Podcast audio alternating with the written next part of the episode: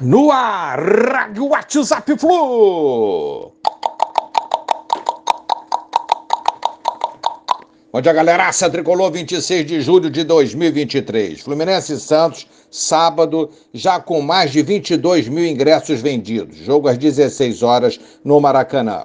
Marlon pode estrear, Cano volta ao time. Dois grandes reforços para esse jogo tem o Diniz pelo brasileiro. Marcelo também pode jogar. Vamos ver o que, que o Diniz vai resolver.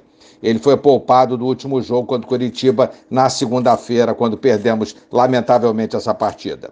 E na terça-feira, o mais importante duelo do Fluminense até esse momento em 2023. Argentino Júnior versus Flusão pela Liberta, lá na Argentina, primeiro jogo das oitavas da Libertadores. Adversário está invicto a quatro jogos na Superliga de lá, da Argentina, enfrenta o Estudiantes pelo Campeonato Argentino, ainda antes do jogão contra a gente vive um momento bom o Argentino Júnior. Será parada dura, a gente tem que ir lá e conseguir um bom resultado para garantir depois a classificação aqui no Maracanã, exatamente uma semana depois, no dia 8.